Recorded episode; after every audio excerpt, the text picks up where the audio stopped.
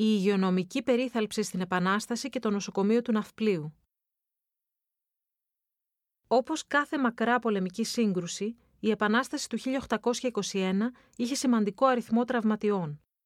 Την περίθαλψή τους ανέλαβαν οι γιατροί, επιστήμονες ή εμπειρικοί που δραστηριοποιούνταν στον ελλαδικό χώρο εκείνη την εποχή. Ανάμεσα σε όσους έθεσαν τις ιατρικές τους γνώσεις στην υπηρεσία της Επανάστασης, βρίσκονταν εκτός από Έλληνες και πολυάριθμοι Ευρωπαίοι και Αμερικανοί φιλέλληνες, καθώς και ελάχιστοι μουσουλμάνοι που επέλεξαν να ταχθούν στο πλευρό των επαναστατών. Περισσότερο όμως από τους τραυματισμούς στα πεδία των μαχών, οι Έλληνες στρατιωτικοί ή άμαχοι είχαν να αντιμετωπίσουν στη διάρκεια της Επανάστασης αλλεπάλληλες επιδημίες πανόλης, τύφου, χολέρας και ευλογιάς που προκάλεσαν πολλές χιλιάδες θανάτων. Οι συνεχείς μετακινήσεις στρατευμάτων και άμαχων πληθυσμών ο συνοστισμός μεγάλου αριθμού ανθρώπων σε μικρούς χώρους, η κακή διατροφή και η έλλειψη καθαριότητας, ιδίως σε περιπτώσεις εκστρατείας ή πολιορκίας, η έλλειψη ιατρών και φαρμάκων, επιδίνωσαν τις συνθήκες διαβίωσης σε σχέση με τα προεπαναστατικά χρόνια και ευνόησαν κάθε είδους μολυσματική ασθένεια. Από τις επιδημίες δοκιμάστηκε κατεξοχήν το ναύπλιο. Όλοι οι ξένοι περιηγητές που το επισκέφθηκαν το περιγράφουν ως μια εξαιρετικά ανθυγιεινή πόλη, με αριθμό κατοίκων που ξεπερνούσε κατά πολύ τις οικιστικές της δυνατότητες. Εξαιτίας της κακής κατάστασης της δημόσιας υγιεινής στην πόλη, μετά την κατάληψή της από τα ελληνικά στρατεύματα, σε συνδυασμό με τη συρροή μεγάλου αριθμού προσφύγων σε αυτήν, το σύνολο σχεδόν του πληθυσμού του ναυπλίου προσβλήθηκε στη διάρκεια της Επανάστασης από κάποια μολυσματική ασθένεια, ενώ κατά περιόδους παρέλυσε ακόμα και η λειτουργία της ελληνικής διοίκησης. Παρά τις επανειλημμένες προσπάθειες διοργάνωσης ενός συστήματος λιμοκαθαρτηρίων και υγειονομίων για την αντιμετώπιση των επιδημιών, τα υγειονομικά αυτά μέτρα δεν ήταν συστηματικά, ούτε ήταν δυνατό να εφαρμοστούν με αποτελεσματικό τρόπο με τα περιορισμένα μέσα που διέθετε η κεντρική κυβέρνηση.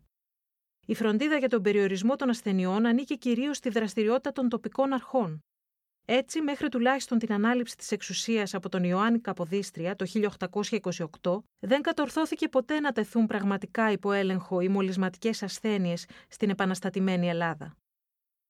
Το σημαντικότερο νοσοκομείο στη διάρκεια της Επανάστασης ήταν εκείνο του Ναυπλίου, που δεχόταν εκτός από ασθενείς, απόρους και ορφανά. Ιδρυμένο το Μάρτιο του 1823, λίγο μετά την κατάληψη της πόλης από τους Έλληνες, το νοσοκομείο λειτουργήσε με αρκετές διακοπές μέχρι το 1832 και αποτέλεσε το κυριότερο νοσηλευτικό ίδρυμα της επαναστατημένης Ελλάδας. Τοποθετημένο στους βορειοδυτικούς πρόποδες της Ακροναυπλίας, κοντά στον προμαχώνα των πέντε αδελφιών, το νοσοκομείο την περίοδο της μεγάλης του ακμής στη διάρκεια της διακυβέρνησης του Ιωάννη Καποδίστρια έφτασε να διαθέτει χωρητικότητα 100 κλινών. Οι συνθήκες σε αυτό πολύ απήχαν από το να θεωρηθούν ιδανικές, ακόμα και με τα μέτρα της εποχής. Σύμφωνα με τη μαρτυρία του γιατρού Πέτρου Στεφανίτζη, το κτίριο του νοσοκομείου στις αρχές του 1827, πριν από τη ριζική του ανακαίνιση, ήταν μια παλιά ερυπωμένη οικία γεμάτη ψήρε και ποντίκια που έτρωγαν τα αυτιά των ασθενών. Πέραν της σημασίας του για την περίθαλψη των ασθενών, το νοσοκομείο του Ναυπλίου εγγενίασε μια νέα σύγχρονη αντίληψη για το ρόλο του κράτους στη δημόσια υγεία. Πριν από την Επανάσταση, η ιατρική περίθαλψη θεωρείται αποκλειστικά πεδίο δραστηριοποίησης των κοινοτήτων, της Εκκλησίας και των ιδιωτών ευεργετών. Αυτοί οι φορείς προσλάμβαναν ιατρούς και ίδρυαν πολύ σπάνια νοσοκομεία στις μεγάλες πόλεις. Αντίθετα, το νοσοκομείο του Ναυπλίου υπήρξε σε όλη του τη διαδρομή ένας καθαρά κρατικός θεσμός, με εξαίρεση μια σύντομη περίοδο στη διάρκεια της οποίας λειτουργήσε υπό την επίβλεψη της φιλανθρωπικής εταιρείας.